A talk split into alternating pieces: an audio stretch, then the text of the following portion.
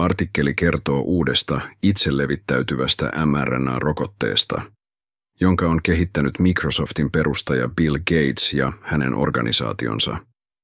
Teknologian kerrotaan olevan valmis käyttöönottoon, ja sen avulla hallitukset voivat rokottaa kokonaisia väestöryhmiä ilman yksilöiden suostumusta tai injektioita.